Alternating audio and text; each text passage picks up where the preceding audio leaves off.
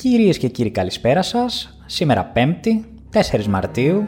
Εσείς είστε συντονισμένοι στο σταθμό Νίκος Στέρεο, στο μικρόφωνο ο Ταλέπορος και ακούτε την εκπομπή Μουσική στο Celluloid. Όπου σήμερα, με αφορμή την απεργία πείνας πλέον και δίψα του κρατούμενου καταδικασμένου σε ισόβια Δημήτρη Κουφοντίνα ή Λουκά της 17 Νοέμβρη, αποφασίσαμε να κάνουμε μια σύντομη ιστορική αναδρομή στο έσχατο μέσο αγώνα που μπορεί να κάνει κάποιος χρήση που δεν είναι άλλο από την απεργία πείνας και την απεικόνισή της στη μεγάλη οθόνη. Από τις απεργίες πείνας λοιπόν των σουφραζέτων, που κρατούνταν στις Βρετανικές φυλακές στις αρχές του προηγούμενου αιώνα, διεκδικώντας δικαίωμα ψήφου και ίσα πολιτικά δικαιώματα με τους άντρες, και τους Ιρλανδούς κρατούμενους που ανέπτυξαν εθνικοαπελευθερωτική δράση υπό την κατοχή του Βρετανικού κράτους και διεκδικούσαν να αναγνωριστούν ως πολιτικοί κρατούμενοι του 1980, έως τους κρατούμενους του Γκουαντάναμο, που αιτούνταν άσυλο ανά την Ευρώπη, ιδιαίτερα τις τελευταίες δεκαετίες. Καθώς και τη μαζική απεργία διαρκείας των κρατούμενων στις τουρκικές φυλακές, που προσπάθησαν να αντισταθούν στην λειτουργία των φυλακών τύπου Γ, και τέλος την απεργία πείνας των μελών του αριστερού τουρκικού συγκροτήματος Group Yorum, ζητώντας να τους επιτραπεί να κάνουν ξανά συναυλίες και την απελευθέρωση όλων των διοκόμενων μουσικών από την κυβέρνηση Ερντογάν. Α πέσει το intro και στη συνέχεια πάμε να ξεκινήσουμε αυτό το κινηματογραφικό ταξίδι.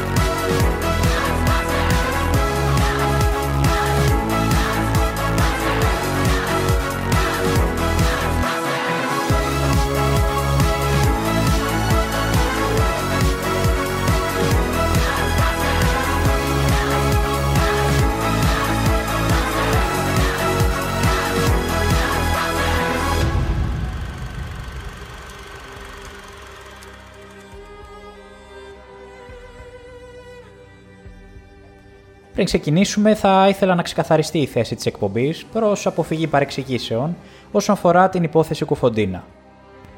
Διαφωνούμε κάθετα με κάθε μορφή ατομικής τρομοκρατίας, καθώς μας χωρίζει άβυσο από τέτοιες πρακτικές που μόνο απότοκο εν τέλει έχουν τη συκοφάντηση των λαϊκών αγώνων και της επαναστατικής ιδεολογίας και κυρίως δράσης. Πρακτικές που αξιοποιούνται από το κράτος και την εκάστοτε κυβέρνηση ως άλοθη για να ψηφίζονται μια σειρά από αντιδραστική τρομονόμη καταστολής του λαϊκού κινήματος. Το λαϊκό και εργατικό κίνημα έχει τα όργανά του και τις διεργασίες του και ξέρει πολύ καλά πώς να απαντάει οργανωμένα στις εκάστοτε κυβερνητικές πολιτικές και να χαράζει τη δική του πορεία.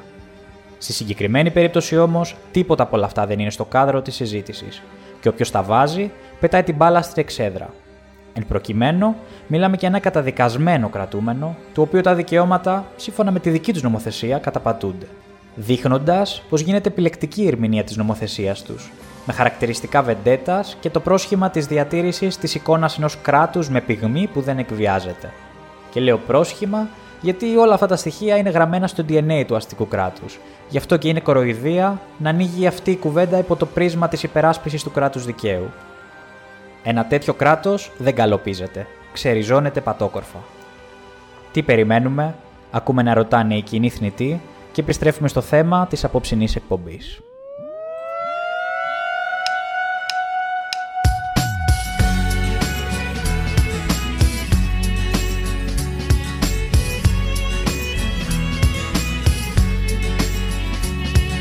Το κράτος δολοφονεί και εγώ λαός αυτοκτονεί. Όσο έχει υπάρξει στη σχολή και όχι παιδιά.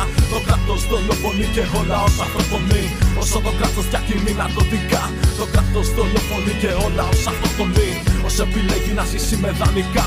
Το κράτος δολοφονεί και ο λαός αυτοκτονεί. Και ψάχνει να σωθεί αριστερά και δεξιά.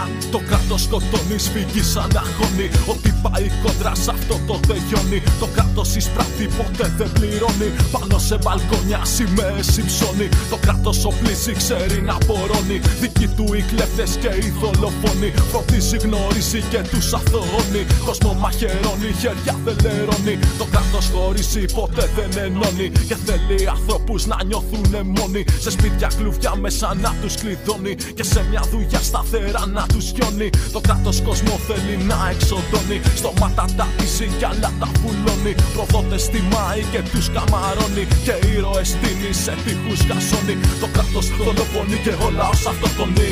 Όσο έχει υπάρξει στη σχολή και όχι παιδιά. Το κράτος δολοφονεί και ο λαό αυτοκτονεί. Όσο το κράτος διακινεί ναρκωτικά. Το κράτος δολοφονεί και ο λαό αυτοκτονεί. Όσο επιλέγει να ζήσει με δανεικά. Το κράτος δολοφονεί και ο λαό αυτοκτονεί. Τι περιμένει να το σώσει δεξιά.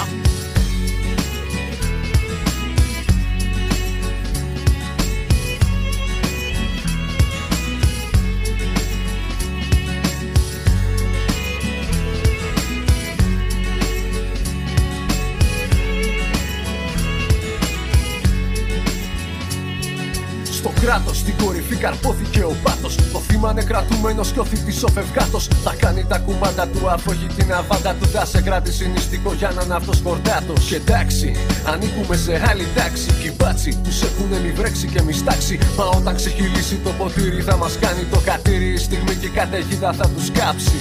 Αφού το κράτος από πάνω μας κρατιέται, πώς γίνεται να μας κρατάει με δεσμά; Το επόδιο ξέρουμε καλά πως ξεπερνιέται Και η ιστορία του έχει μόνο ένα συμπέρασμα Διαλέγεις θέση είτε θέλεις είτε όχι Το κράτος ήταν πάντα με τους δυνατούς και εμείς το βάρος που είναι μέσα στην απόχη. Με μια καλή και θα έρθει ανάποδα η βάρκα τους.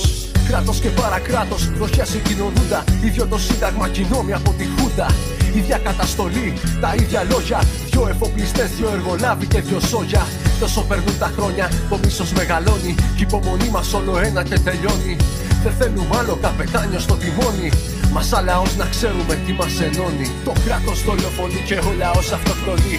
Όσο έχει μπάτσου στη σχολή και όχι παιδιά. Το κράτος δολοφονεί και ο λαός αυτοκτονεί. Όσο το κράτος διακινεί ναρκωτικά. Το κράτος δολοφονεί και ο λαός αυτοκτονεί. Όσο επιλέγει να ζήσει με δανεικά. Το κράτος δολοφονεί αφέρτα κάθε μέρα. Μιχάλη Αλέξη Παύλο Λουκμάν και Τεμπονέρα. Το κράτος θεσπίσει νόμους και ορίσει. Το ποιους φάσει μέσα και ποιους διορίσει. Κι αφού το ψηφίσουν αυτό συνεχίσει. Να παίρνει εξουσία που δεν την αξίζει. Το κράτος βιάζει παιδιά και ματώνει. Μαχή δικηγόρους για να τα βαλώνει. Μαρτύρες φημώνει και τους τσιμετώνει. Πρέζα τα καράβια του τόνους φορτώνει. Το κράτος είναι ένα δεν ξέρει από κράτη. Μα είναι ώρα πλώνει σε όλο το χάτι. Εμπόδιο αν είσαι σε βάση στην άκρη. Σε τρομοκράτη και σε λέει τρομοκράτη. Το κράτος αυτό είναι μία απάτη. Και θέλει νεκρό απεργό στο κρεβάτι. Σε ένα τέτοιο κράτος δεν γυρίζω πλάτη. Οπλίζω με πάθος και πέφτω στη μάχη. Το κράτος δολοφονεί και εγώ λαό αυτοκτονεί. Όσο έχει μπάψει στη σχολή και όχι παιδιά. Το κράτος δολοφονεί και εγώ λαό αυτοκτονεί. Όσο το κράτος διακινεί ναρκωτικά. Το κράτος δολοφονεί και ο λαό αυτοκτονεί. Όσο επιλέγει να ζήσει με δανεικά. Το κράτος δολοφονεί και ο λαό αυτοκτονεί. Και ψάχνει να σωθεί αριστερά και δεξιά. Πάμε λοιπόν να κάνουμε μια σύντομη αναδρομή σε μερικές απεργίες πείνας της ιστορίας από τον περασμένο αιώνα μέχρι και σήμερα και το πώς αυτές απεικονίστηκαν στη μεγάλη οθόνη. Από τα τέλη του 20ου αιώνα μέχρι και σήμερα, σε όλο τον κόσμο οι απεργίες πείνας ως έσχατο μέσο αυξάνονται.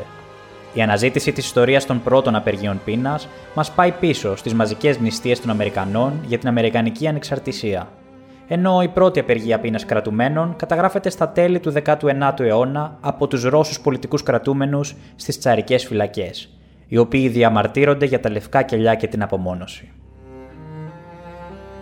Και από την τσαρική Ρωσία πάμε στη Μεγάλη Βρετανία και τις αρχές του 20ου αιώνα, όπου είχαμε μια σειρά κινημάτων και κοινωνικών σειράξεων με την πιο ανησυχητική για την αστική τάξη της χώρας που ήταν ακόμη στην εφηβική της ηλικία να ήταν το κίνημα των σουφραζέτων, όπως ονομάστηκαν επικριτικά σε ένα από τα πρωτοσέλιδα της Daily Mail το 1906.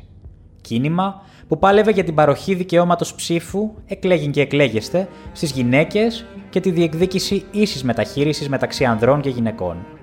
Ο αγώνας για την απόδοση πολιτικών δικαιωμάτων στο γυναικείο πληθυσμό της Μεγάλης Βρετανίας δεν ήταν καινούριος και σίγουρα δεν έκανε τα εγγένειά του εκείνη την εποχή. Πριν από περίπου ένα αιώνα και έπειτα από χρόνια αγώνων, οι Βρετανίδες αποκτούν για πρώτη φορά το δικαίωμα ψήφου με αποτέλεσμα 8 εκατομμύρια γυναίκες ηλικίας άνω των 30 ετών να γραφτούν στους εκλογικούς καταλόγους. Υπεύθυνες για τη συγκεκριμένη κατάκτηση είναι οι σουφραζέτες.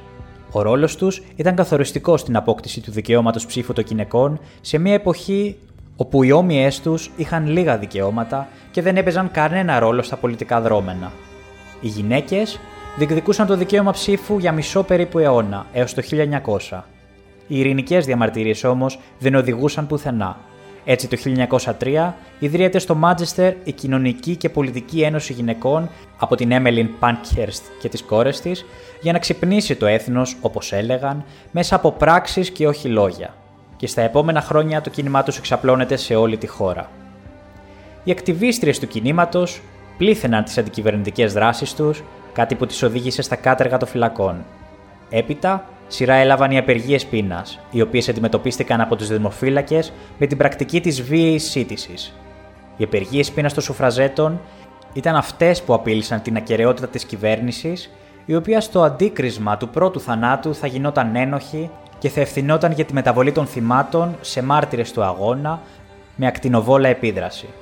Για να αποτραπεί αυτό το σενάριο, η κυβέρνηση νομοθέτησε μια πράξη της γάτας και του ποντικιού αναμφίβολης συνταγματικότητας, η οποία ελευθέρωνε τις υποσυτισμένες από την απεργία πείνας γυναίκες και έπειτα από την πλήρη ανάρρωση της υγείας τους, προβλέπονταν η νόμιμη σύλληψή τους με αφετηρία ορισμένες αιτίες περιορισμένης σοβαρότητας.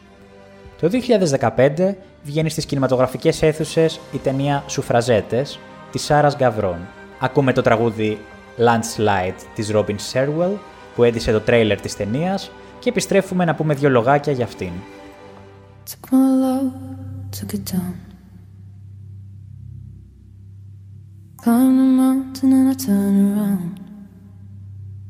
And I saw my reflection in the snow covered hills till the landslide brought me down. Oh, mirror in the sky, what is love? Can the child within my heart rise above? Can I sail through the changing ocean tides? Can I handle the seasons? of my life.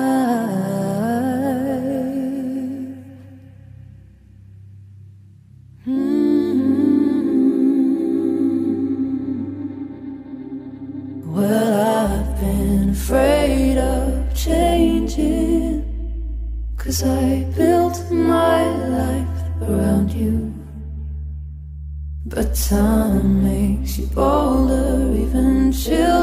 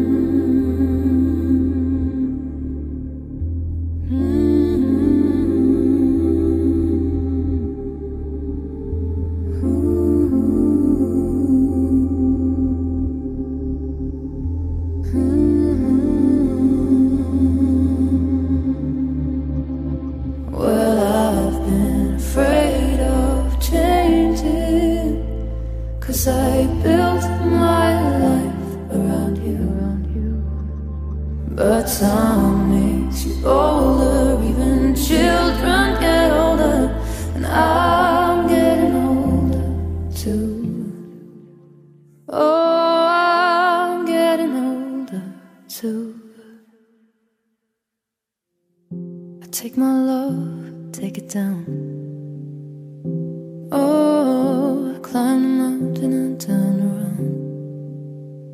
And if you see my reflection in the snow covered hills, will the landslide bring it down? And if you see my reflection in the snow covered hills, will the landslide bring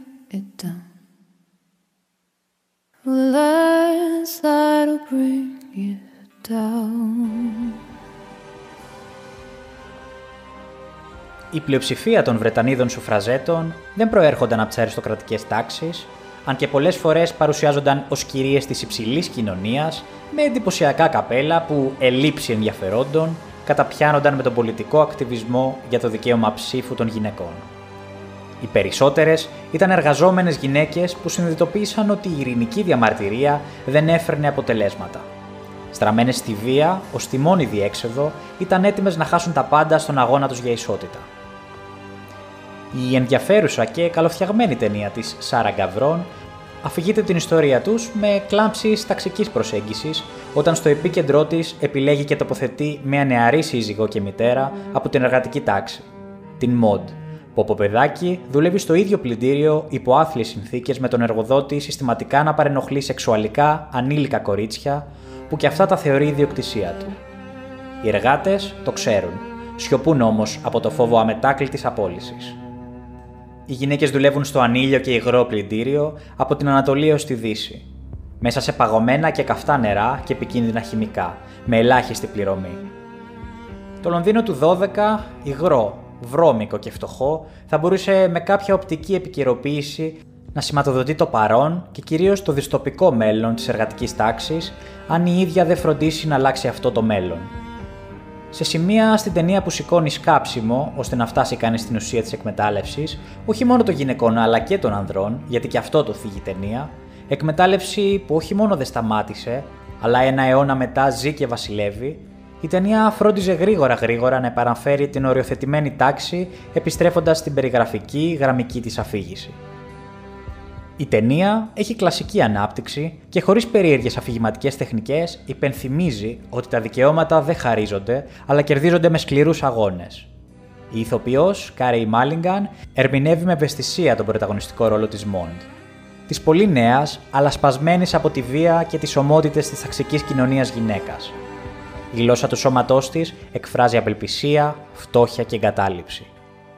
Με αυτά τα δεδομένα, η στράτευση σε ένα αγώνα γεμάτο θυσίες δείχνεται ως αναγκαιότητα και όχι ως επιλογή της, ενώ η Μέριλ Στριπ, στο ρόλο της ακριβοθόρητης αστής ηγετικής σουφραζέτας Έμελιν Πάνκχερστ, εμφανίζεται σε μία μόνο σκηνή.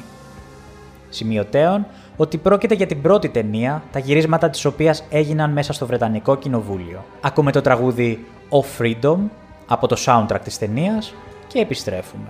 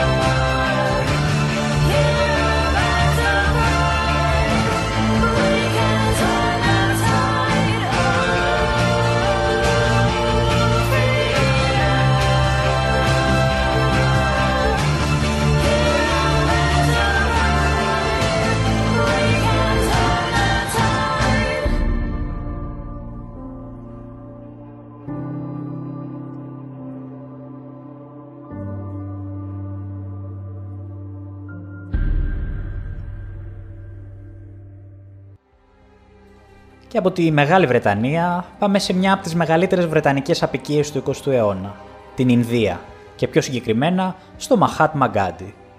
Ο Γκάντι υπήρξε η σπουδαιότερη φυσιογνωμία του κινήματος της Ινδικής Ανεξαρτησίας από το Βρετανικό ζυγό και παγκόσμιο σύμβολο κατά της απικιοκρατίας. Αυτό που τον έκανε να διαφέρει από άλλους επαναστάτες ήταν η φιλοσοφία βάσει της οποίας ζούσε και δρούσε. Ο Ινδός στοχαστής θεωρείται ο εμπνευστής και θεμελιωτής της παθητικής αντίστασης χωρίς τη χρήση βίας έναντι των καταπιεστών. Μια μέθοδος που προκάλεσε μεγαλύτερη αντίδραση στην Ινδία και μπλόκαρε τη Μεγάλη Βρετανία που δεν ήξερε πώς να αντιμετωπίσει τις ειρηνικές αλλά αποτελεσματικές μεθόδους του. Η βία της έδινε δύναμη. Η παθητικότητα της προκάλεσε ένα απρόσμενο και πανίσχυρο σοκ. Παγκόσμια γνωστές έγιναν οι απεργίες πείνας του Μαχάτμα Γκάντι. Μέσα σε 35 χρόνια, ο Γκάντι υπέβαλε τον εαυτό του σε 18 απεργίες πείνας. Ήταν μια πράξη επανάστασης και συνάμα κομμάτι μιας βαθύτερης ιδεολογίας. Το 1918, ο Ινδός ακτιβιστής εγκαταστάθηκε στην πόλη Αχμεταμπάντ. Αμέσως ανέπτυξε κοινωνική δράση και συμμετείχε ενεργά στα κοινά. Έτσι, όταν κάποια στιγμή οι εργάτες των τοπικών υφαντουργείων κατήγγειλαν τις τοπικές αρχές για εκμετάλλευση και απέτησαν μια αύξηση της τάξης του 35% στους μισθούς τους, ο Γκάντι έσπευσε να βοηθήσει. Αρχικά τους ενθάρρυνε να κάνουν απεργία. Ήταν η πρώτη απεργία που γινόταν στην ιστορία της Μεγαλούπολης. Δύο εβδομάδες αργότερα, οι εργοδότες έκαναν ένα βήμα πίσω και προσέφεραν 20% αύξηση. Πολλοί συμβιβάστηκαν και αποφάσισαν να επιστρέψουν στη δουλειά. Οι υπόλοιποι συνέχισαν την απεργία. Προκειμένου να ενισχύσει την προσπάθειά τους, ο Γκάντι αποφάσισε να μπει μπροστά κάνοντας απεργία πείνας. Δήλωσε δημόσια ότι δεν θα ξαναέτρωγε φαγητό μέχρι να δοθεί στους εργάτες η αύξηση που ζητούσαν. Οι ιδιοκτήτε δεν είχαν άλλη επιλογή από το να ενδώσουν στην κοινωνική πίεση. Τέσσερις μέρες αφού ο Ινδός ξεκίνησε την απεργία του, δέχτηκαν να παραχωρήσουν την πολυπόθητη αύξηση. Τους ήταν αδιανόητο να πάρουν την ευθύνη για το θάνατο του Γκάντι και για την κοινωνική έκρηξη που θα προκαλούσε. Ήταν ένα ιστορικό γεγονός για τα δεδομένα της Ινδίας. Ποτέ στο παρελθόν κάποιος δεν είχε διεκδικήσει και κατακτήσει κάτι μέσω απεργίας πείνας. Ακολούθησαν πολλές ακόμα απεργίες όπως αυτή του 19 με αφορμή τον τρομονόμο Ρόουλατ που θεσμοθετούσε την προληπτική σύλληψη και φυλάκιση άνευ δίκης των υπόπτων για τρομοκρατία που στην ουσία επρόκειτο για μια απόπειρα να φημώσουν τον Γκάντι. Το 1982 βγαίνει στις κινηματογραφικές αίθουσες η ταινία Γκάντι του Ρίτσαρτ Άτενμπορο. Πρόκειται για τη ζωή και το έργο του Γκάντι με πρωταγωνιστή τον έξοχο ηθοποιό Ben Kingsley. Η αριστουργηματική αυτή ταινία είναι μια βιογραφική και ιστορική σύγχρονη κινηματογραφική εκδοχή, πιστή όμως στα αληθινά γεγονότα και αφηγείται με υπέροχο τρόπο την παθητική αντίσταση του ανθρώπου που οδήγησε την Ινδία στην ανεξαρτησία της από την Αγγλική κυριαρχία. Ο Γκάντι, κατεχόμενος από βαθύ θρησκευτικό συνέστημα και αγάπη για τη χώρα του, ξεκινά ένα αγώνα για την αποτείναξη του αγγλικού ζυγού. Μετά από σκληρό και μακρύ αγώνα, πετυχαίνει το σκοπό του, προσπαθώντας πάντοτε να τηρεί απαρέγκλητα το βασικό του πιστεύω, την αποφυγή χρήσης βίας. Ο αγώνας του, όπως ήταν φυσικό, προκάλεσε το μένος των Βρετανών, άλλωστε προφανώς αυτοί βρίσκονταν πίσω από το βίο θάνατό του στην πύρλα στο Νέο Δελχή το 1948. Η ταινία του Ρίτσαρτ Άτενμπορο είναι μια λαμπρή παραγωγή, ένα σύγχρονο επικό φιλμ με καταπληκτική φωτογραφία, με ωραία ντεκόρ, με προσοχή στην παραμικρή λεπτομέρεια και την απίστευτα πληθωρική παρουσία του Ben Kingsley. Μια ταινία που απέσπασε τις καλύτερες κριτικές, αγαπήθηκε από το κοινό και τιμήθηκε με 8 Όσκαρ. Ακούμε το τραγούδι For All Mankind που ακούγεται στους τίτλους τέλους της ταινίας και επιστρέφουμε.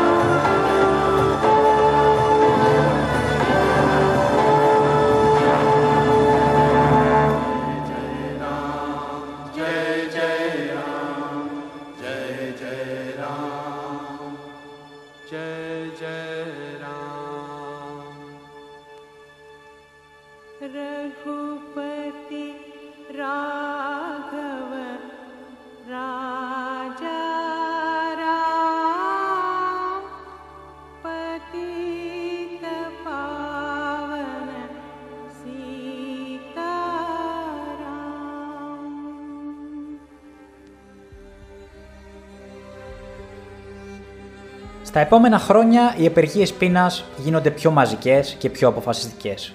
Χαρακτηριστικό παράδειγμα η νεκρή απεργή πείνας της ΡΑΦ το 1974 στη Γερμανία και η θάνατη 10 μαχητών του Ήρα το 1981 με πρώτον αυτό του γελαστού παιδιού, Robert Gerard Bobby Sands, μετά από 66 μέρες απεργίας πείνας στη φυλακή Maze, όπως θα δούμε στη συνέχεια. Η Ιρλανδία παλεύει για περισσότερο από 700 χρόνια με τους Εγγλέζους. Όλο αυτό το διάστημα, οι Άγγλοι απεικιοκράτες δεν δέχτηκαν ποτέ πως οι Ιρλανδοί αγωνιστές είναι πολιτικοί αγωνιστές. Δεν δέχτηκαν ποτέ πως ο αγώνας των Ιρλανδών είναι πολιτικός αγώνας θεώρησαν και θεωρούν τους Ιρλανδούς αγωνιστές κακοποιούς κατά κάθια της κοινωνίας, στιγνούς εγκληματίες και τους φέρονταν αναλόγως. Κανένα δικαίωμα οι κρατούμενοι. Οι κρατούντες αποφασίζουν για τη ζωή ή το θάνατο. Ανάλογα τις περιστάσεις, άλλοτε βασανίζουν και άλλοτε δολοφονούν. Βρισκόμαστε στο Μάρτιο του 81. Μια μεγάλη ομάδα Ιρλανδών αγωνιστών κρατούμενων, 70 στον αριθμό, με επικεφαλή τον Bobby Sands, ο οποίος κατά τη διάρκεια της απεργίας πείνας του εκλέχτηκε βουλευτής του Βρετανικού Κοινοβουλίου, αποφασίζουν να κατέβουν σε απεργία πείνας διαρκείας. Μια άλλη απόπειρα απεργίας πείνας, που έγινε έξι μήνες νωρίτερα, έληξε άδοξα, καθώς οι απεργοί πίστεψαν πως είχαν ικανοποιηθεί τα αιτήματά τους. Τούτη τη φορά όμως, οι απεργοί κρατούμενοι ήταν πιο οργανωμένοι και πιο αποφασισμένοι. Η απόφασή τους να κατέβουν σε απεργία πείνας διαρκείας, το ίστατο μέσο διαμαρτυρίας, πάρθηκε αφού πρώτα είχαν εξαντληθεί όλες οι άλλες αγωνιστικές προσπάθειες κατά τη δικαίωση των πέντε αιτημάτων τους. Το δικαίωμα να μην φορούν στολή φυλακισμένου, αλλά τα δικά τους ρούχα, το δικαίωμα να μην κάνουν εργασίες της φυλακής, το δικαίωμα ελεύθερης επικοινωνίας με άλλους κρατούμενους, το δικαίωμα επίσκεψης και τέλος το δικαίωμα για ένα γράμμα και για ένα δέμα τη βδομάδα. Οι αγώνες πριν την απεργία πείνας, ανάμεσα στα άλλα, περιλάμβαναν τις διαδηλώσεις της κουβέρτας, σύμφωνα με τις οποίες οι κρατούμενοι δεν φόραγαν τις στολές της φυλακής και έμεναν γυμνοί κάτω από την κουβέρτα τους, έτσι ώστε έγιναν γνωστοί και ως Blanket Men, την άρνησή τους να καθαρίσουν τα περιτώματά τους, με τα οποία άλυφαν τους τοίχου των κελιών τους, έγιναν ούρα στους διαδρόμους φυλακής και άλλα. Η αναγνώριση των πέντε δικαιωμάτων θα σήμαινε φυσικά και αναγνώριση της πολιτικής φύσης του Ιρλανδέζικου αγώνα, οι κρατούμενοι δεν θα ήταν πια κοινωνικά κατακάθια και στιγμή δολοφόνοι. Όπως τους παρουσίαζε κατά εξακολούθηση η σιδηρά κυρία, πρωθυπουργός της Μεγάλης Βρετανίας, Μάργαρετ Θάτσερ. Αλλά πολιτικοί κρατούμενοι με ό,τι αυτό συνεπαγόταν για τον εθνικό απελευθερωτικό τους αγώνα. Πάνω λοιπόν στο τραπέζι της απεργίας πείνας μπήκε ολόκληρο το Ιρλανδέζικο ζήτημα. Αγώνες 700 χρόνων. Αγώνες που δεν ήταν διατεθειμένοι να διακινδυνεύσει ούτε η μία ούτε και η άλλη μεριά. Οι απεργοί ήξεραν πως η υποχώρηση θα έφερνε χρόνια πίσω τον αγώνα τους, και οι Εγγλέζοι επίσης γνώριζαν πως η υποχώρηση θα τους οδηγούσε στην τελική παράδοση της Ιρλανδίας στους Ιρλανδούς. Τον Οκτώβριο του 81, 7 μήνες από την έναρξη, η απεργία των 70, όπως έμεινε στην ιστορία, σταμάτησε. Η αγγλική κυβέρνηση, και κάτω από την παγκόσμια κατακραυγή, αναγκάστηκε να δεχτεί όλα τα αιτήματα των κρατουμένων, χωρίς βέβαια να αναγνωρίσει τον αγώνα τους σαν πολιτικό αγώνα. Στο μεταξύ, 10 Ιρλανδοί αγωνιστές, με πρώτο τον Bobby Sands, έχασαν τη ζωή τους από έλλειψη τροφής. Το 2008 βγαίνεις στις κινηματογραφικές αίθουσες η ταινία Hunger του Steve McQueen. Η ταινία, έχοντας κατά νου όλα τα παραπάνω, παρακολουθεί τη ζωή και το θάνατο του Bobby Sands από τη μέρα που ξεκίνησε την απεργία πείνας μέχρι το θάνατό του και περιγράφει με μοναδικό κινηματογραφικό τρόπο την απεργία πείνας των 70 Ιρλανδών αγωνιστών. Και άλλες φορές ο κινηματογράφος έχει απασχοληθεί με την Ιρλανδία και τον Ήρα. Άλλοτε πιο πετυχημένα και άλλοτε όχι, όμως η συγκεκριμένη ταινία ξεπερνάει κάθε προηγούμενη. Κυρίως γιατί επικεντρώνει το ενδιαφέρον της στην πορεία προς το θάνατο ενός απεργού πείνας και μας τον δείχνει σιγά σιγά που λιώνει. Και όσο έλειωνε το κορμί του, τόσο μεγαλύτερη γινόταν η θέλησή του να νικήσει. Η ταινία είναι ένας ύμνος στη θέληση για ελευθερία. Ακούμε το soundtrack της ταινίας και επιστρέφουμε.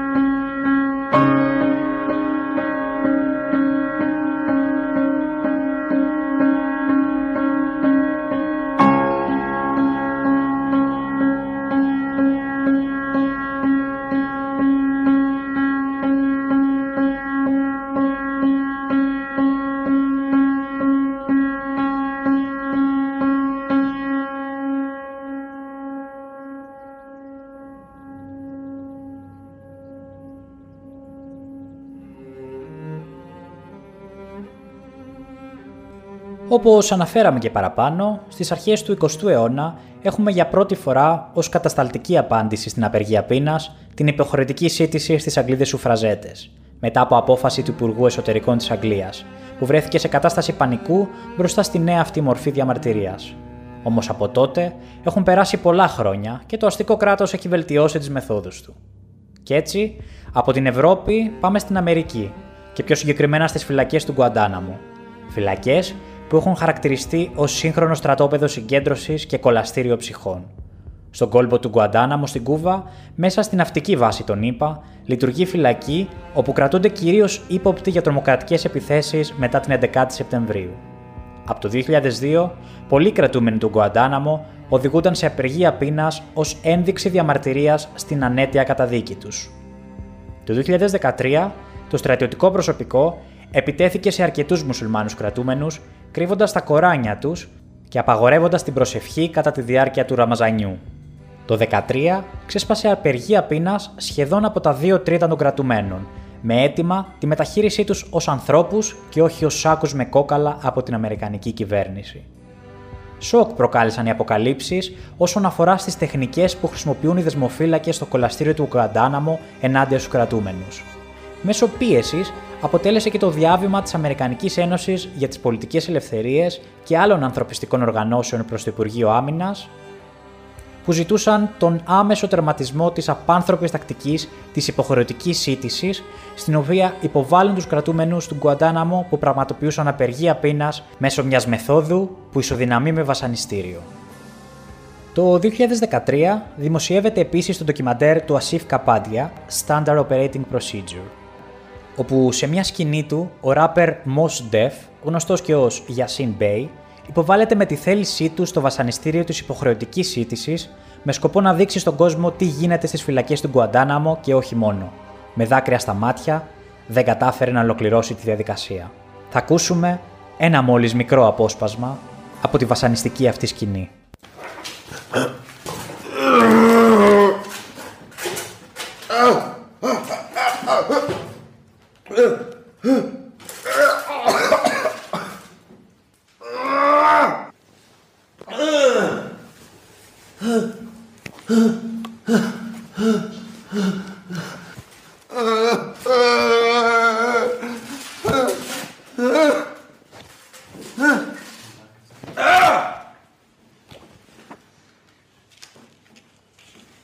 Please, please, please, please, please, please, don't, don't,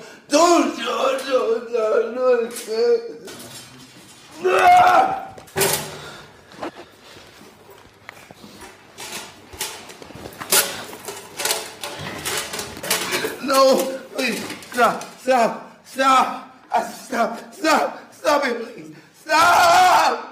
That's just me. Please stop. I can't do it.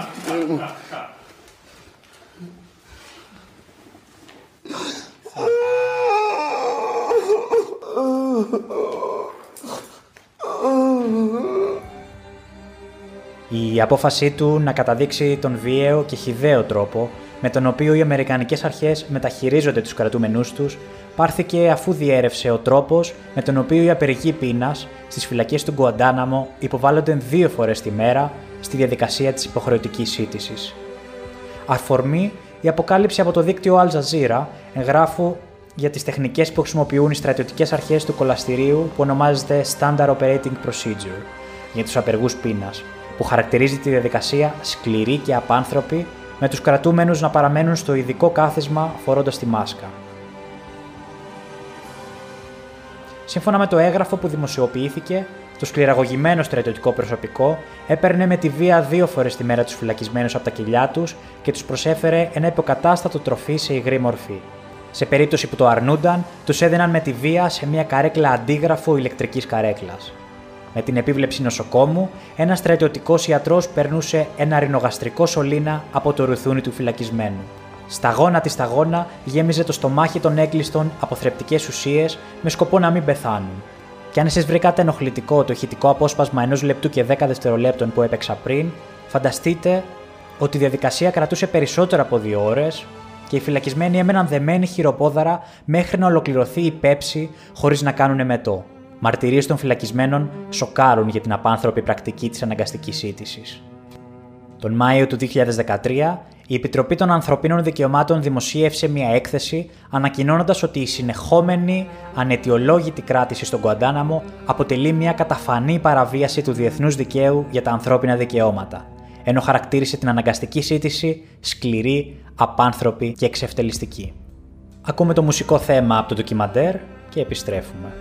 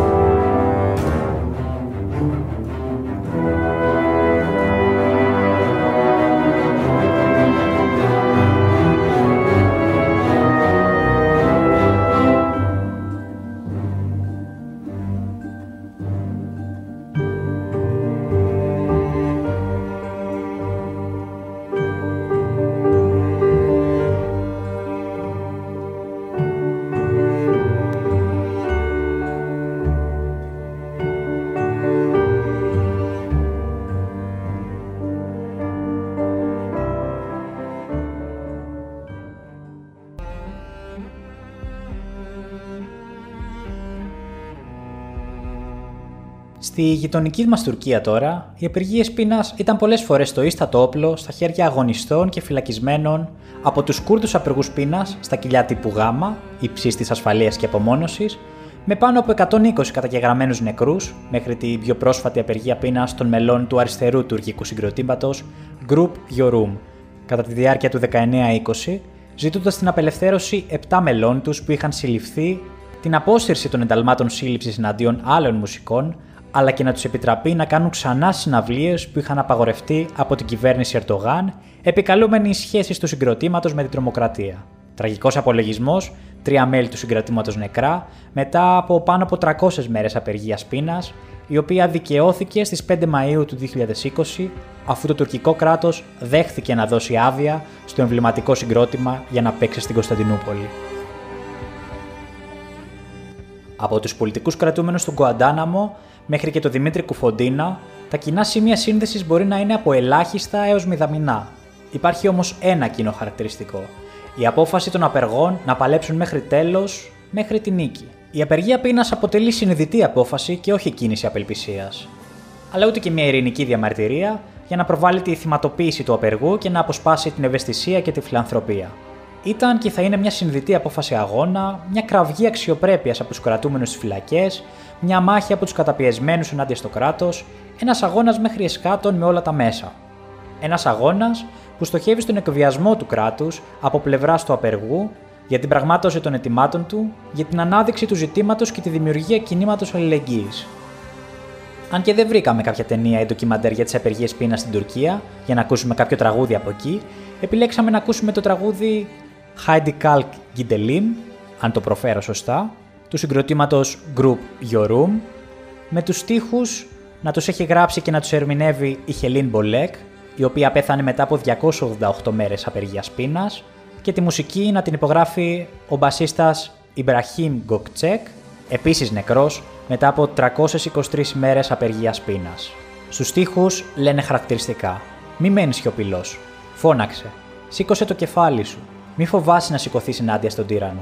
Αν μείνω σιωπηλός, τι θα κάνουμε τότε; Η ελπίδα θα τελειώσει. Ο άνθρωπος θα σαπίσει. Α σηκωθούμε και πάμε. Στα βουνά, στα σχολεία, στη γειτονιά. Να ανάψει η φωτιά της ελευθερίας στους δρόμους.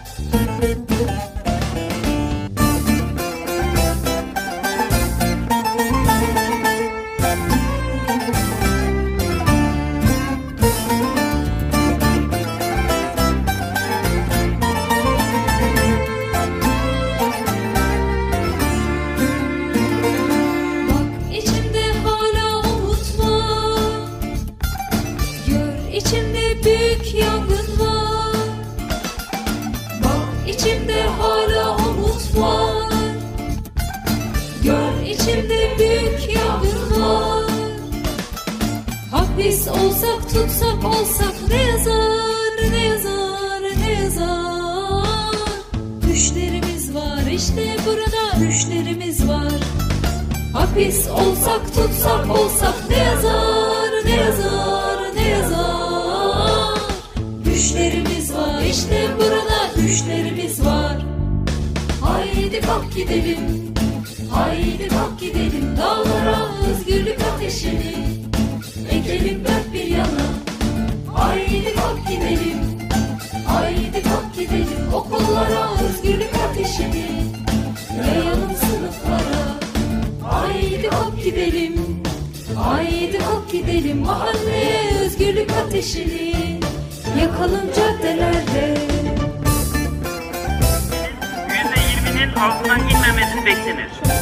Oysa Mustafa Koçak'ın açtığı grevi eylemini ölüm orucuna dönüştürdüğü tarihte 30 Eylül 2009. Yapılan ölçümlerde beden ikinci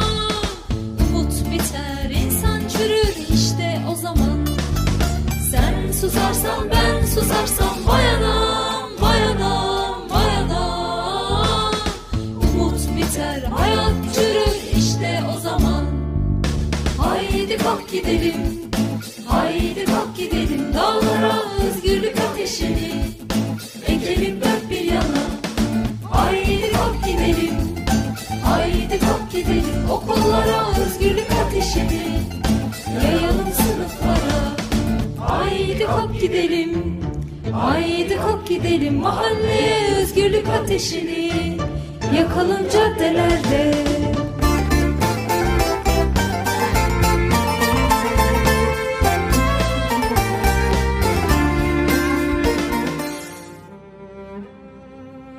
Παρόλο που σε έναν αγώνα, ανάλογα με τις συνθήκες και την έκβασή του, κρίνεται ο νικητής, στην περίπτωση της απεργίας πείνας, νικητής είναι πάντοτε ο απεργός.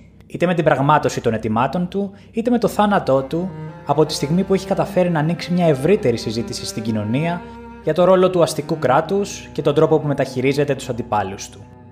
Και κάπου εδώ φτάσαμε σιγά σιγά προς το τέλος της εκπομπής. Να τονίσουμε ότι στο απόψινό επεισόδιο θέλαμε απλά να κάνουμε μια σύντομη αναδρομή στις απεργίες πείνας των τελευταίων δύο αιώνων και αντικειμενικά δεν γινόταν σε μία ώρα να βάλουμε τα πάντα και έτσι κι αλλιώς θέλαμε να τις παρουσιάσουμε υπό το πρίσμα της μεγάλης οθόνης. Εμείς από εδώ και μπρος ραδιοφωνικά θα τα λέμε τις Πέμπτες αντί για τις Τετάρτες την ίδια ώρα στις 10 το βράδυ στο σταθμό Νίκο Στέρεο. Κλείνουμε με το τραγούδι «Μίλα» του Δημήτρη Μιστακίδη και με αυτό θα σας καληνυχτήσω για απόψε. Τις εκπομπές μας μπορείτε να τις βρείτε στο Mixcloud του σταθμού, στην ενότητα αρχείο του site, αλλά και στις πλατφόρμες YouTube, Spotify και Google Podcasts. Μέχρι την επόμενη φορά, να περνάτε καλά και να βλέπετε ταινίες. Γεια χαρά σε όλους!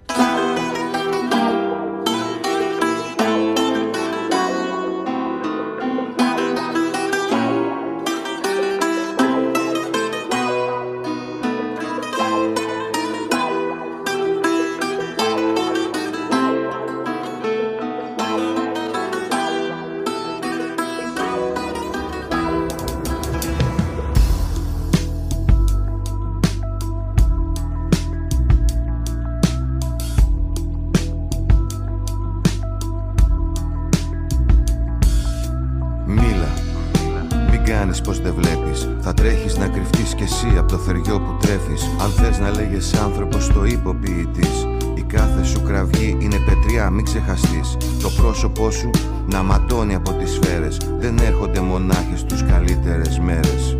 Κάθε σου κίνηση γκρεμίζει αδικίες. Μην ξεχαστείς ούτε στιγμή, μη λες δικαιολογίες. Δεν κλαίω σου είπα που τα είδες τα δάκρυα. Εσύ να ανησυχείς για τα εδάφη τα πάτρια. Τα φίδια ξαναβγήκαν από τις τρύπες τους πάλι το φόβο σου μυρίστηκαν και σήκωσαν κεφάλι. Δειλοί με μπράτσα φουσκωτά και με κεφάλια άδεια Πουλήσανε ελληνισμό στα νόητα κοπάδια. Και εσύ που οι παππούδες σου ήρθαν κυνηγημένοι Μην το ξεχνάς είναι ιερό το βλέμμα του οικέτη Σήκωσε το βλέμμα κοίτα πως κατάντησες φουκαρά Έγινες όλα εκείνα που κορόιδευες πιο παλιά. Σπίτι, δουλειά, μιζεριά κι η ζωή σου να περνά. Σ' όλα αυτά που δίπλα σου συμβαίνουν να στέκεσαι μακριά. Μια μάνα μόνη στάθηκε απέναντι από το φίδι. Μια μάνα που θυσίασε μονάκριβο στο λίδι. Τα λόγια της δεν μάσησε, τους κοίταξε στα ίσα. Ο πόνος δεν τη λύγησε, τη λένε Μάγδα Φίσα. Τι με κοιτάς, σου είπα δεν κλαίω. Τρέπομαι μόνο με όλα αυτά που σου λέω Μπορεί όλα να γίνονται μέσα στη γειτονιά σου. Περνάς από εκεί αλλά κοιτάς τη δουλειά σου. Και μη μου πεις ότι δεν έβλεπες πάλι Όταν κλωτσούσανε το ζάκ στο κεφάλι. Ήτανε μέρα μεσημέρι στην πόλη Κυρπαντελίδες και μπάτσι αδίσταχτοι όλοι. Μίλα. Και για αυτούς που δεν προλάβανε Το γιακουμάκι τζάμπα μάγκες τον τρελάνανε. Όλοι το ξέραν μα κανείς δεν μιλούσε. Και η ευαίσθητη ψυχή το αιμορραγούσε Σήκωσε το βλέμμα κοίτα πως κατάντησες φουκαρά. Έγινες όλα εκείνα που κορόιδευες πιο παλιά. Σπίτι, δουλειά, μιζεριά κι η ζωή σου να περνά. Σ' όλα αυτά που δίπλα σου συμβαίνουν να στέκεσαι μακριά.